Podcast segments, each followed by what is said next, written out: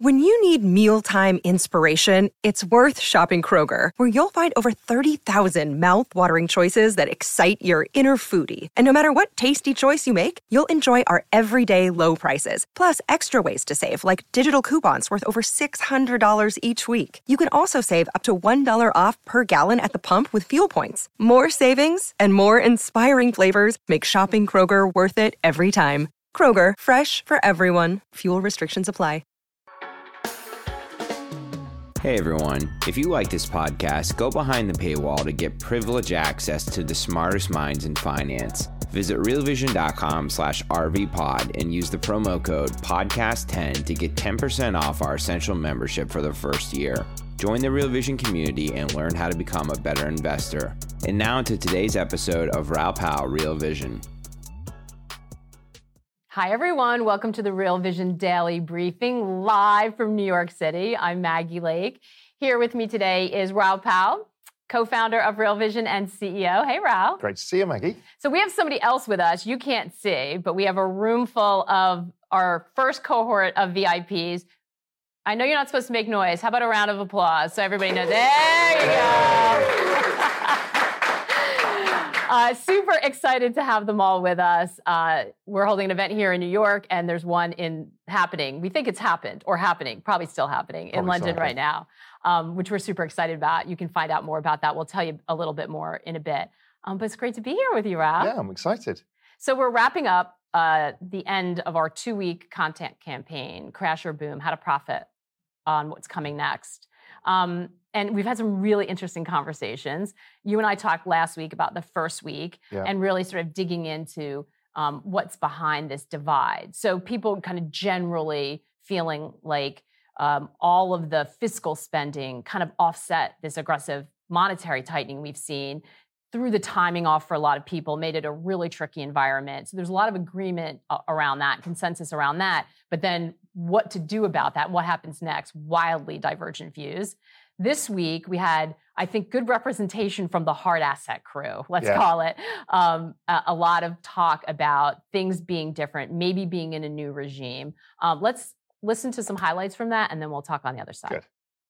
The challenge is that you know most investors have some version of 60-40, hmm. um, whether they whether they like to admit it or not. Right, that's essentially what their exposures are. And you know what is 60-40 particularly good at? When does it outperform? It outperforms in an environment where you know there's disinflationary strong growth.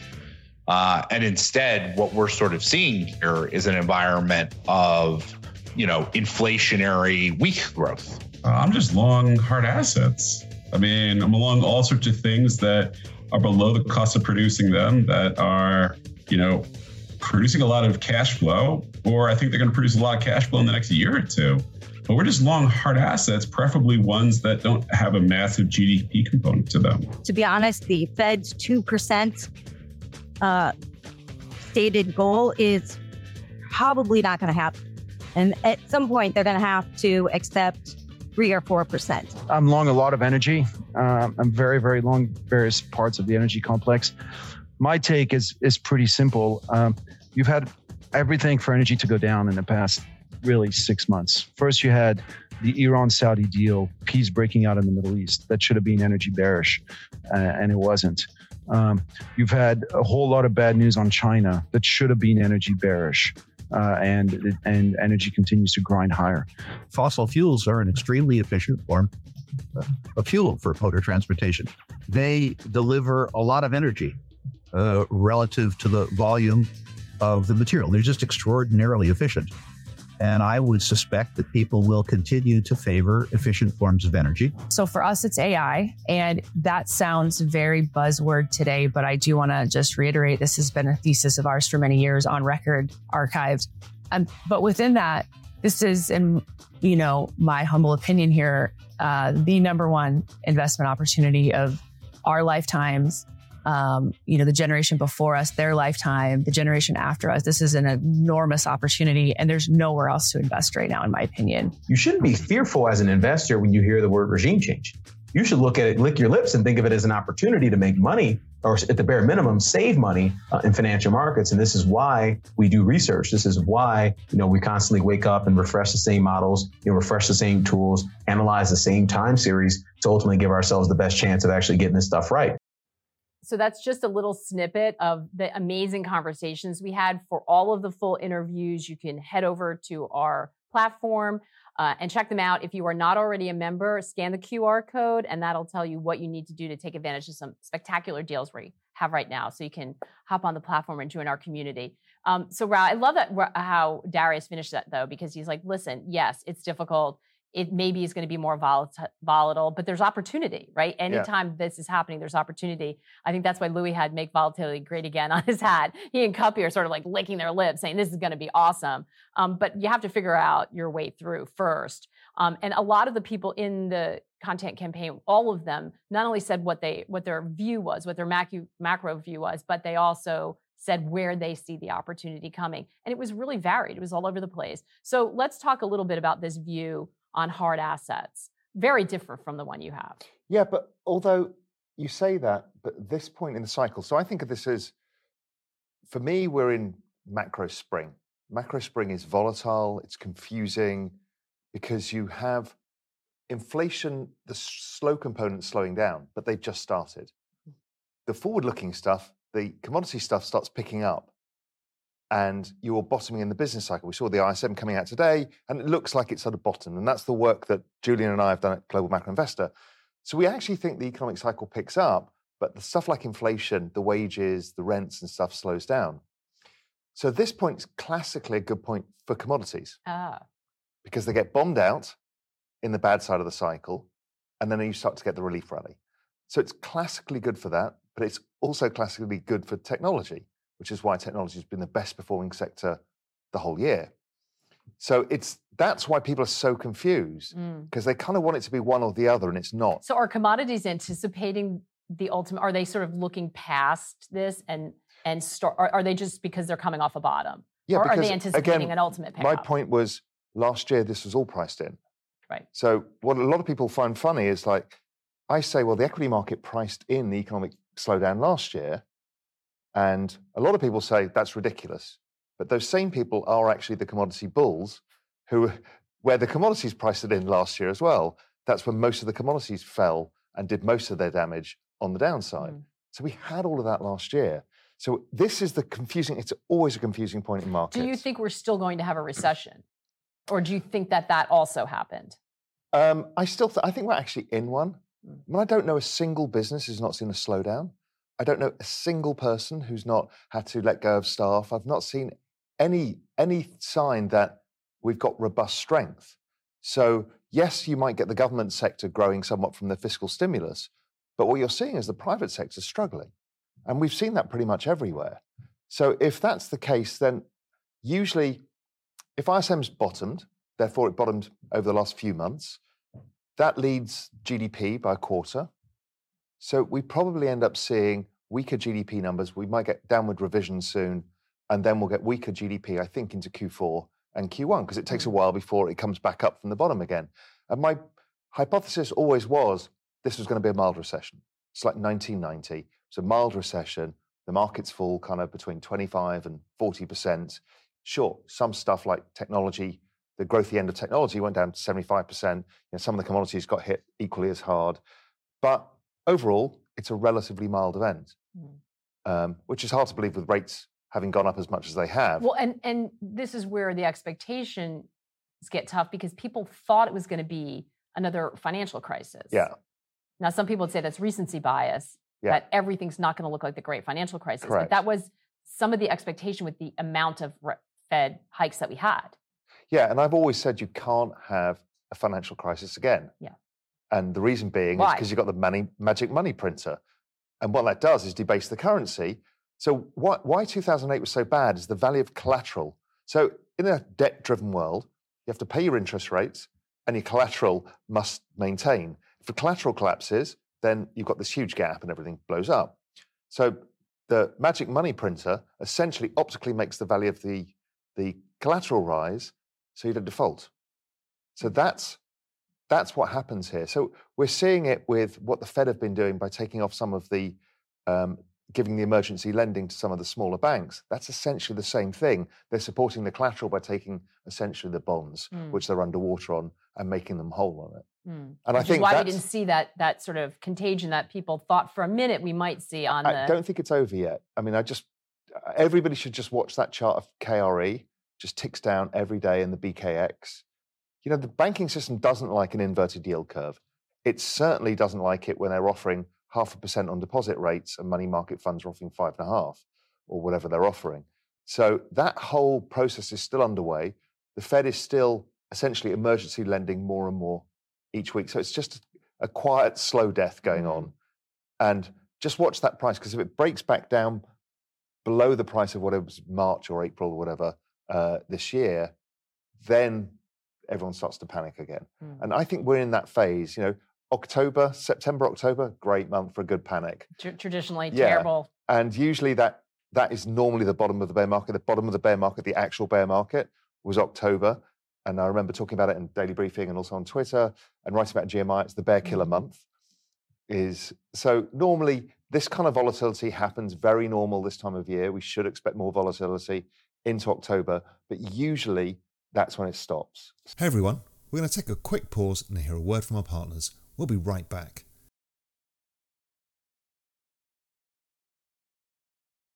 when you were talking about the economy, um, in Liz Ann Sonders and David Rosenberg sat down uh, as part of the content campaign, and Liz Ann called it a rolling recession. Um, and so weakness in parts, Yeah. but not ever, which ma- makes some sense based Yeah. on what we've seen, but Yeah. not that big push down, which is why it's been hard to call yeah, it. so if you think about it, tech had its horror story beginning of the year.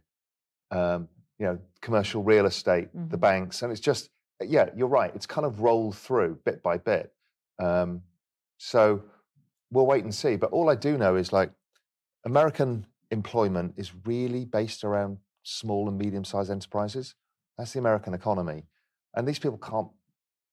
You know, these kind of rates take time to work through, but it mm. just makes it harder for them to run businesses, harder for them to pay their rents, harder them for a number of things. And slowly over time, you'll see that that has an effect on the economy. So it's not it's not a big whoosh. Yeah, it's going to take time to push through. So I wanted to, you, when you talked about the commodity, so you're not, you don't see your call being completely opposite to some of the people who are bullish commodities. You'd expect them to behave this way. But I think um, the interview with Kuppy and uh, Louis Vincent Gave, which um, really, I think they did a great job of giving voice to the people who believe in the commodity story and the hard asset story. Um, but they don't think it's just w- that they're turning and bottoming. They see a very different regime now. Um, and Kuppy talked about th- three, three things. First of all, they see structural part of the commodity story is a structural bull market in emerging markets. Um, they also talk about Western currencies being debased. Um, and then underinvestment in energy. Well, you and so they don't. They think this is kind of like the rest of it's going to shit, and that's going to be what. You can't have a bull market in emerging markets with a strong dollar. They're basically one for one correlated. So emerging markets, usually at this point in the cycle, should also start to perform again. So if we think of the GMI macro allocation model that I think we presented in this room a few yeah, we were just talking about that. The business that. Yeah. that model will spit out. It should be a weaker dollar environment. It's not currently, which is a bit of a surprise. It should be an EM uh, pickup story. Should be a commodity story. Should be a technology story. That's normally what happens at this point. Bonds are usually a bit iffy because you've still got the remnants of inflation until you go into macro uh, ma- um, sort of the macro summer phase, where you're then getting into the disinflationary trend plus growth, which is the, the phase I think we hit in 2024. So um, the hard asset story, we don't know if it's a secular story or not. We know the supply constraints. Um, we just have to see how that plays out. You know, and it's not absolute price that matters. So oil at $100 is not necessarily wildly inflationary because don't forget it was at $100 a year and a half ago. So you you need to think about rate of change terms, which confuses everybody as well. Mm. So always early cycle, you'll always see this pickup. And it's that weird dichotomy where the heavy inflation slowing down and the forward looking stuff's going up that often creates this little uptick in inflation for a few months. So we produced a chart in GMI which shows all of the inflationary episodes since 1940 and just put this against it. And this is absolutely spot on normal. That it's normal. And every time we get this little pickup, because it's that little point where the commodity markets breathe a sigh of relief, they start rallying. But then the really heavy kind of disinflation stuff happens and inflation rolls over. So I still think inflation rolls over. I'm still not a big bar of inflation. Commodity inflation's about 18% of CPI. Mm. 68%, 70% is like rents. Mm. So all the big stuff is still to come. It's interesting because there I think this is there are people who think we're in a higher inflationary environment now. They think something's changed and that the Fed all the central banks. So by the way, we're we're talking, we should mention uh, Fed uh, all of the central banks, B- BOJ, we, have had everyone weighing in. Yeah. Um, but they think that now, I think Bob Elliott was giving voice to this. The central bankers are going to go on pause, probably because they can't afford to raise rates anymore. Uh, but they'll have done it before they really got a handle on inflation. So we're going to be living in this era where inflation is trending higher, not crazy high, but but higher. I, I, don't see where that argument is yeah. in how the inflation cycle, cycle always takes two or three years to deflate because of how it's constructed.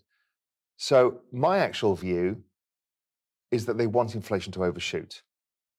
The inflation disinflationary cycle now was baked in the cake six months ago, nine months ago. So we kind of knew where it's going. All the forward looking indicators still show that. So my view is they actually want inflation to fall further than expected. And if you know, some of our models suggest you know, it's well below 2% by the end of the year. So it's possible that if that undershoot, their banks are a little bit rickety, they have the cover that they need to get rates lower. Because don't forget, the real issue at hand here is they've got about $13 trillion to roll of debt. Mm. And they're going to go from 0% interest rates, because that was the pandemic issuance, to 5%, 5.5%. And to do that, they have to issue more bonds. And then it just keeps going in this spiral. So the deficit keeps going, so they have to issue more bonds. The only ways around this equation for me are they either have to try and let inflation undershoot so they can get the cover to cut, or they have to impose yield curve control at some point, which is what the Japanese did. Both of the ways to me are actually monetary stimulus because both of them end up printing money. So I know that sounds weird to some people, but that's how I see it play out. Because mm. if not, you end up in a death spiral of debt. And that's the last thing they can do because what is the collateral of the entire system? The US government bond. So, so a, uh, a few of the folks in the in the campaign this week thought that the market is way too. I, th- I would say throughout the campaign, because I'm even thinking of Juliette Declercq. I think think there's too much, too many rate cuts priced in right now currently. Does it seem like the the, the market is too? To me, not. So th- I, I, again, I'm there's a small crowd of us, myself, Alex Gurevich, and others, who will say there's nothing different here, mm. and we will li- m- more likely this was an outsized reaction to the outsized reaction to the downside from the pan- pandemic. And we kind of continue to do that make volatility great again within the rate cycle and the business cycle, and that maybe things haven't structurally changed. Now, we have to wait and see. Mm. We have to wait and see whether something structurally there has changed or not, that rates stay the same for an extended period of time. But that would be very rare. Mm. It's normally four months that rates stay on hold. And, and often it's within two months they're cutting um, from peak rates. So they don't ever really last very long. There was a period in the 90s um, that they only partially raised rates, then it plateaued, then it fell, then it raised, that, that kind of thing. But normally you get to the top of the mountaintop. Now, is it Table Mountain or is it K2? That's what we need to find out, right? I, I, I can tell that you wish you're in front of your uh, your terminal right now because you can pull up your charts That's because right. this is what having a framework is right yeah. when you say because we're always tempted to think something's changed yeah. and on the margin things are changing yes. right it's not exactly the same right. but if you look at it and chart it which is why on the new platform we have charting yeah. and we have all of these new tools yeah. Including ai to sort of like what happened is there a time I mean, that's a good something? thing to do is if you go into the data center area go to the economic data and there's a whole bunch of them like inflation charts and just look at them and say, did we have a massive move down followed by a massive move up. Does that look like an equal and opposite reaction? And if you head check it, you go, yeah, it does. Mm. So then where does it resettle down? That's just all we need to know at this point. Um, and we need to figure out has something fundamentally provably changed as opposed to well the inflation of the 1970s is coming back. Look look look at this chart where it went down and then went back up again. But then when you look at the 1940s it went down came up a bit and then went down again. Or other rate cycles. You will always get rising inflation at the end of the next cycle. That is 100% guaranteed. So inflation always does this as gdp always does this. But to extrapolate it that suddenly there's a new trend seems misplaced. Yeah, R- Rosie made a, a, very impassioned argument that the business cycle is not dead, that it's a living, breathing I, look, organism I remember that. that changes. To be but... fair on him, he came into my office at GLG in 2000 and was beating this drum. And I remember him also in 2007 beating this drum, and he was getting laughed at. And people were saying the yield curve inversion doesn't matter.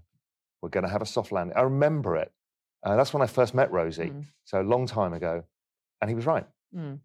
Um, and David's not a bear either, because I remember being. Really, That's what he pushes back on that. I was really angry with him in like 2010, 9, 10, when he was bullish. I'm like, how can he be bullish? It's like this: you get stuck because you've you're so anchored to what's just happened, right? And you kind of the recency bias. It's, yeah, it's the recency bias, and you kind of think it's you're so you got PTSD. And I remember him turning bullish, thinking, what? What the fuck are you talking about? How can you be bullish? He was dead right. Yeah. Uh, no, because he has always, a mo- he, he's following the models. Yeah, he's him. not always right, but yeah. you know these kind of calls, he's pretty much always been right when I've seen it. Yeah. Well, and and he did say, as many have, uh, the timing and the bond call has been tough, and and he was wrong. He was early on bonds. Yeah, early and share wrong. that. Yeah, but but you both have a long term perspective, and so when I asked him about that in the content campaign, and that's with Liz Ann, if you want to check it out, he said, "Listen, in the end, getting it right is what matters." So yes, my timing was off. Off. By the way, he's not a trader; he's an economist. My timing was slightly off, but if it's the right call, it doesn't matter. That's what counts in the end. And so, if you're short term, that's tough. But if you have a longer time, time yeah, horizon, but, he'd rather be right and early than wrong. Yeah, I mean, I was perspective. Um, you bailed out of your. I bailed out in the end because, you know, yes, I have a long term view, but it's like this wasn't the hill I wanted to die on. Yeah. I think there were better trades to be done. So I'm yeah. like, okay, look, let's just. Yeah, because you tie up your capital losing That's right. trade. Yeah. Um, we have some questions. Uh, we still have this funny thing happening with the migration with the new platform where they're coming in as a sequence of numbers. So my apologies for not mentioning your name, but um, Raoul, are hedge funds dumping non-profitable tech stocks? It looks brutal out there. Uh, yeah, I think that you know they will flip and change, right? So if they see the, tr- you know, a lot of the hedge funds are relatively short term, so they've made some money by you know running some of those stocks. They'll try and flip out. You know, if commodities are moving, they'll try and get some exposure there. I mean, that's their job to do. and don't forget, technology went up a long way. It exceeded the um, Fed net liquidity. It had really had a good run. So for it to correct um, I think is normal. This time of year is also a very normal time for it to correct. Had a monster run. I mean, it's the biggest ever run of the Nasdaq in history. I think. In, and there were lots of people that were on the sidelines for it. We've had people in the in the con- nobody, content nobody campaign saying, "I missed that. I was I was not in that." Nobody was in. The only people who were in were 401ks. It was just people um, in 401ks. And there was a bit of, you know, if you look at the activity in Robinhood, where traditionally people tend to be technology investors, call options, yet some of the retail guys nailed it.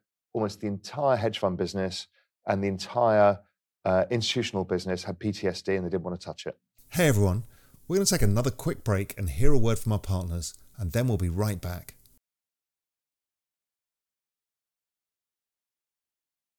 And so, what does that mean as we head into year end? Um, Tony Greer, I think it was Tony Greer and some others. Uh, we'll, we'll, talk about the sort of dynamics of positioning as you go into end, year end. And if you're a short term trader, um, like some of the folks who come on, you got to be careful of that because there are going to be people who need to make sure that they. So normally, this is why you get the year end rally. Yeah, because they've got to make up if they missed out. Because you, when you produce that statement, that year end statement, you have to say, yeah, obviously I, I had the Nasdaq. yeah, my performance wasn't quite as good, but you know factors, you know, something happened. But you can't show that you were, you know, massively underweight tech. when you're reporting at the end of the year.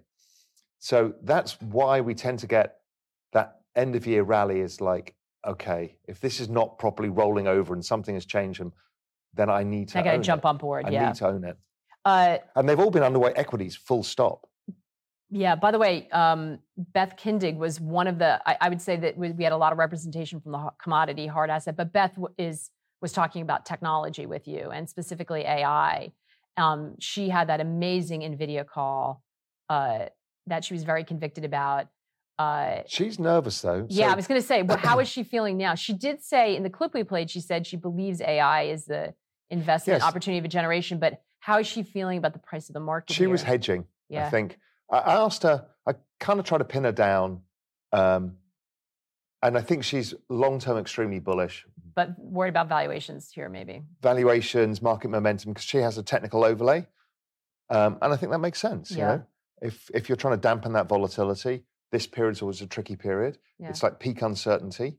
So um, I think that's what she's doing. She's just like, okay, let me just because reduce a she's bit of risk. speaking to people who have different time frames too. So Yeah. conscious of the fact that some of Yeah. um, some of the people that she may be talking to may be shorter term than that are trying to make that decision. Yeah. I think should we bail out of tech or not was one of the questions we got asked the most on the daily briefing. We'll see how it ha- how it happens into end year end, but that's that's really on people's minds because you're right. For people who didn't move for the allocation of their 401 portfolio, they did well on that, but they're scared of losing those gains that they sat on this year because they were in in yeah, some cases. that's just not my time. I just don't operate that way. I- yeah. I've tried, well, that's how I did operate. And I just found it was suboptimal if you're trying to trade a secular trend, Mm. you know, using the business cycle. Because the business cycle goes on probably until 2025, 2026. So you can either kind of just take the bet and accept that returns come with volatility. You don't get 48% returns in the NASDAQ without 20% pullback and that kind of stuff, right? You Mm. just have to be used to that. Um, but some people don't. And I- I always find that suboptimal. But, you know, I, I find very few traders uh, that have done enormously well. You can do well from it, but usually you make the real money from just owning a trend. Yeah, it's interesting, isn't it? Because So- there's a lot of time and sweat put into So that. one of the ways time um. Roger Hirst talks about is one of the ways of dealing with stuff like this is you can sell covered calls so that you can just take in a bit of premium. You can buy some puts. Volatility has not been expensive. So there's ways of staying in a trend without trying to trade all the time. Yeah. And I think that's very helpful if you're really trying to capture something and you don't like the volatility. And we have a whole section on the academy to help people. And now layer on the AI on that. That'll be amazing to help people if if, if you're kind of beginning your journey and you want to know more about that. Even if you want to know more, have a conversation with your financial advisor about it. Uh, it's but also, you know, there's Imran's option course. That's what I mean. Yeah. Yeah. And then you can go to the AI, get it to summarize the points for you, take a note, store it, hold yourself accountable, realize what you're doing, that kind of stuff. It's super powerful. The other I need that. Can you explain options to a five year old? That that that would be. I'll, I'll be putting that in. That's one of your that. You can, yeah. it's true. and they'll just say five year olds are not allowed to trade options. Um, but they understand the option of you can have sweets if you do your homework. You know, they, they'll figure it out. But um, yeah, the the other thing that we we are trying to get out into the um, into the notes section is, and I think I mentioned this before, is trading a trade te- idea template, Mm. and that will be coming out in the next few weeks. And it's a simple thing. Is when I was working at GLG, I'd gone from the sell side and I'd gone to the buy side, and um, one of our investors came to us in the fund and said, "Listen, Raoul, one thing you will find useful is from that switch to sell side to buy side, is to write trade ideas down and then hold yourself accountable and take notes and refer to it." Um, and he said, all you know, people that he'd seen were good traders were able to do that. And so the template basically is, you know, what is my idea? What is my entry level? If you're using stops, strict stops or idea stops, wh- what will change you to get out of the trade? Then what is the collaborating research that you've got? You know, here's my chart. This is what I'm Mhm. trading. This is where I'm wrong. All of that stuff. And then you put that in your notes section in Real Vision, and you look at it every day and say, has something changed? It stops you doing stupid stuff. If you tell yourself this is a five year trade and I have to accept 30% drawdowns, you will write that in your note and you'll go and say, "Oh, it's down 15%. What do I care? I shouldn't care." Or, or it's doing something that it shouldn't do, but you're now hold, holding onto the trade too long. Like, And the holding on to the trade, uh, I had a great conversation with Denise Shull once about the sort of monstrosity of dragging around Oh. something that's. I mean, that's why you got out of the trade. yeah, that's exactly it- what. It's yeah. all day. I, I, Yeah. I open up my screens and there will be the bond trade just flashing at me. Everything else is right. All my technology bets, the crypto, great year.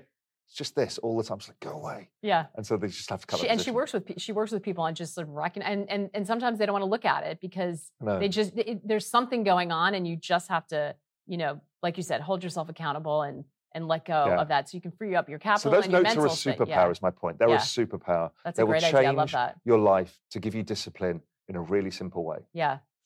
I, th- I could probably find some uses for that in other parts of my life too. Okay, so um, Raoul, yield curve, yield curve, not easy for me to say on a Friday. It's been a long week. Yield curve control, exactly. Maybe I needed it before I came on for the U.S. Question mark. Do you Look, think I think it's gonna- coming at some point. Yeah. It happened in the 1940s. I think it happens now. So why? What they want to do is keep financial repression. So they want to have interest rates below some sort of measure of inflation or try and keep it try and keep it so there's enough GDP to pay the interest. So what you're doing is capping the interest payments essentially. But by capping it, you put it on the central bank balance sheet because they're saying we'll buy all bonds at that one price versus QE, which is we will buy um, this many bonds um, at generalized prices wherever the market is. So it's like a we stand in the way of this one price, which is the BOJ have been doing for a long time. Um, generally, generally in the past, that's worked. Yeah. I know it's it's like a sin to say Yeah, it's because financial repression is the worst, right? It's a tax on everybody. But there are ways to to get round financial repression, which is what I've been taught. My entire thesis of the Everything Code is okay. If financial repression, as Russell Napier says, is the name of the game, then we need to find ways to mitigate that and maybe profit from it. Yeah. Uh, Christopher asking, how does Raoul respond to U.S. bonds are now a fragile asset, the way emerging markets used to be, as espoused by Kuppy and Gave? I I think his name is Gave. Gav. Gave? Gav. Gav. Um, and I think that Luke Gromen also was making this point as well. So, So, bonds aren't a safe haven anymore; they're a fragile asset. they're a fragile asset because, and we've talked about this a lot. There's too much issuance right now um, because you've got to roll all this debt, and you need to issue new debt to pay the interest payments. It's, the, it's what I'm talking about, and they have to solve that. So you either hope hope that they blow up the regional banks again, so then they can stealth go back in. Don't forget they've been stealth offsetting QT all the Mm. way through this. Yeah, yeah. know, I mean, they're doing both the- at the same time, the really. reverse repo is draining faster than they're doing QT on balance. So that's kept everything relatively tight. Now, I think they, they'll they'll switch as fast as they can. Again, I assume that the Treasury and the Fed are not stupid. I assume that they understand exactly the gravity of the situation, Mm. and that the two choices they've got to get is get rates down, or if not, cap rates, yeah. because you can't issue this much bonds. And I'm sure they know that that will be politically. I mean, I'm sure there's a preference because then start a- going into yield curve control is. is Yeah, you know, and don't forget, you know, a lot of Basel three, what it actually was, when I, I hadn't really realized this, what it was was a Basel III are the bank regulations for those of you. that's right, that forced banks to hold more reserves. What does that mean? It means the banks were the buyers of the bonds. Yeah, you stuff they stuff them with treasuries, which now is sort of killing them. But Yes, but Yeah. you know, they will find a buyer for bonds. yeah, That is their job. So, you know, whether it's the central bank, whether it's the banking system, or it's the pension system. Don't forget, in Europe, we had the big change in the pension system 20 years ago, which was basically as the population ages, they have to ha- they have to mandate uh, by mandate own more bonds. Mm. So guess what? The governments in an aging population they should issue more bonds. Well, the pension system was a bar of bonds, which is why Europe's been a bond-owning economy for the last 20 odd years. The US has been equity and equity economy. because we moved Yeah. to 401 in, in that case. We're almost out of time. I just want to squeeze in another question and then talk a little bit about what's happening here. Uh, and this one uh, is from uh, CHED.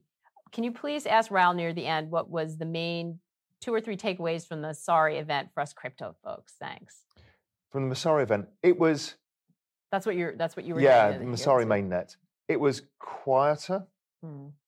um, for sure. Um, but I think a lot of people have been to Singapore to Token 2049, um, and there was Korean Blockchain Week beforehand. So I think a lot of people were blockchained out, Mm. uh, but everybody was there. And I think what was really amazing, again, if you step back, is that space attracts an astonishing amount of smart people. I mean, I've never seen anything like it. And everybody is down their deep rabbit hole trying to fix some part of this. Mm. So everything was there from gaming and how to take away the monopolies of Apple and the control over, you know, who takes payment systems, all of this stuff within the gaming economy and the apps economy and the cultural economy. Then there's other people trying to solve payment rails. There's other people trying to solve the infrastructure layer. There's other people trying to solve um, the finance system and how we can put finance on the blockchain. So people like Franklin Templeton were there talking, who've been on Real Vision about how they are tokenizing money market funds. Um, we had the hedge funds there, how they're investing in these markets, and you know what kind of capital's flowing. There's um, there was Caitlin Long and the and Novo and everybody talk about regulation and where that's going and the Bitcoin ETF. So there's it's so broad and it's the tentacles are everywhere with this extraordinary group of smart people. It shocks me every time um, because you know It's it like gets reduced going- to it gets reduced online to scenes. you know Bitcoin and ETH and blah blah blah. And when you actually see the magnitude of what is being built and by the types of people and the kind of smart capital, I met, I met this guy uh, for a coffee and I got introduced. Guy, long beard, super nice guy, and he he was an OG 2000, 2011, super late with the radar screen, and he happened to just end up doing kind of VC deals. He first was like he met Vitalik before Ethereum came out, so he was uh, Vitalik, um, Ethereum ICO, super early in absolutely everything. Really quiet, considered guy, and uh, and then he started doing VC. And I think his first VC fund he returned 66x. Now he runs money for two people, and I won't mention their names. Are two of the most famous people in the history of finance, and he just does that. And you're like, wow, I, I, one of them I knew, I know very well, is a friend. The other person who I know, I didn't know that you know how much involvement he had in this space. Well, that's super interesting, isn't it? Because there's all this, and I feel like when when you're out there talking and the people in our community, um, there's this sort of layer of investing that some people did, dipping their toes into coins, and that's there's a lot of negativity around the headlines there, and some of the NFT action has dried up a little bit. But then there's all this building and all those spaces going on uh, behind the oh scenes that's not stopped, and in fact, it's accelerating. And there's other money and formal. So- all these people are getting in on it now. While So what sense. you've got is this. i mean, I was at a party last night, and you know, half the room were Web three music, Yeah. and they're fighting a big fight, right? So really hard industry because everybody's got IP rights. Film industry is always is the same. Well, so, you're disrupting long-standing. and they're disrupting industry after industry after industry after industry, much like the internet did, right? So this is the kind of payment value rails for all of this. So everybody's doing that. So if you think of it, it's just not touching most of us yet. No, that, don't- that's why you don't, know. Yeah. and so it's an ant colony. yeah. and it's anti-fragile because it's an ant colony. And what you're about to do is you are about to kind of, as soon as liquidity comes back in the space, you're like feeding this ant colony and everything comes alive. Mm. So that it's it's very clear to me when I see it. It's like everybody's heads down building, doing their thing, and the moment liquidity comes in, the whole place explodes again. Um, so yeah, I, it was really interesting. Are those people also doing AI, or is that a different crowd? there are people working kind of at the nexus of AI. Um, obviously, some of the the VC investors cross over Mm. between the areas. Um, but yeah, it's interesting to see the broad crossover. People obviously left. You know, Yeah. the family offices, the people who kind of lost interest. But you know, I was sitting with um, um, uh, Texas Teachers Retirement System, Matt Halstead. And Matt's coming on Real Vision. The interview's out. I mean, you know, the pensions guys are there. I mean, they've been involved, the early mandates, all of that. So look, you know, it's not what you think it is. There is an extraordinary amount of people, capital, uh, and intellect in that space. Yeah, it's amazing Yeah. to, to watch. Good question. Thank you for that. Okay, we're out of time because we can't leave these people waiting. As we mentioned, we have a VIP event happening here and in London. I know you're super psyched about this. Yeah, this is always fun. It's always fun. And to do it in the Real Vision studio as well is great. Yeah. It's just like a really cool space. So we've ca- that that's closed for now, though, right? If people are wondering about Our that. VIP, you- the yeah, VIP, yeah, it's closed. okay. Uh, But maybe we- will open it up again at some point. maybe at the end of the year. There is a wait list. Okay. So if you're interested in all of this, you know what to do. Hit the QR code, or you can go to the links that everyone's dropped in the chat to figure out if you want to join and you're not a member, if you want to find out when more information about the RVIP, or if you're already a member and you want to upgrade. I was thinking before when we were talking, part of the series where you and Julien did a macro insiders, and it was like the duel of charts. And if I'm not mistaken, you were sort of accusing him of being a boomer. Is that right? I think so. Yeah, yeah. I'll in stick the, in by the that. nicest way possible. I'll stick by that. but that's on pro. So if you want to upgrade and get a load of that, yeah, that's another too. point. Is is right now there's an amazing deal going on. So you know, if you're on the uh, Real Vision email list, take up that deal. It's a really good opportunity. Um, I don't know. It closes this week, next week. So Yeah, it was related to the, to the content campaign. Exactly. Um, and check out all of them. Uh, give us your feedback on what you thought and what parts. I think it's sorry. It's three months for twenty dollars forty nine for 2014 is when we started. we- twenty dollars fourteen, And it's all, I think it might close when we have the birthday celebration, perhaps. yeah. Somebody, there's a lot of people who know a lot more about this than Raoul and I right now. But um, Never go ask to me, the, I never Q- know what's go to the going on. QR code and you'll find it. You'll find it all. But um, put your thoughts, especially if you're on the new platform. Make sure that you chime in and give us your thoughts and feedback on what you heard um, over the course of these two weeks because it's really important, and we're going to continue to touch on this and also talk about how you can profit from it. Right? We got trade ideas. We're going to try to keep track of them now um, and, and see how it pans out and revisit some of those ideas with some of the people who came on because it is a really tough environment we're in right now. And everyone said, in addition to saying it's been difficult, and some of them have been wrong, you've got to be much more plugged in. You can't just like set and forget right now. It's just not that kind of environment. No, it, it is complex and there is a large amount of unknown. So, whoever comes on and sounds confident about what they think the future is, you know, their confidence level is 60%. What, what are you going to be watching for most closely to make sure that your thesis is on track? Um, for me, the thesis, the next thesis is somewhere around the end of Q4, we should see liquidity coming back into the system. Now, can it be a little bit later? Can be Q1, but it's around that period that we should start to see that. So the macro thesis was economic growth picks up, disinflationary trend continues. We will see stimulus coming in as the inflationary numbers come down and unemployment, which is a laggard as well, continues to rise slowly, not dramatically. Um, so that's what I'm looking for. If you're looking for one thing, the one thing is, I think, if you're looking for the impact of this higher rates, the KRE or the BKX for the banking system, because that's where the fragility lies. Everything else will be slow. You know, people will buy less cars because they can't afford the the the leases or the loans, or you know, the housing market stops because nobody can sell because nobody wants to get a new mortgage on, off variable rates, not fixed rates, or reset their rates. So everything kind of stops for a while, slow to, slows down. That's pretty normal. That was 1990. Mm. Uh, 1990, we had a banking crisis as well. So I just keep your eye on that. I'm not sure it's over yet, not with the rates like this. All right.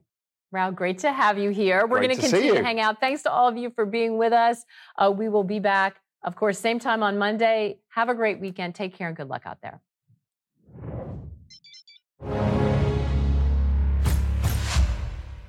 What's up, revolutionaries? Thanks for tuning in. For more content like this, head over to realvision.com and get unfiltered access to the very best, brightest, and biggest names in finance.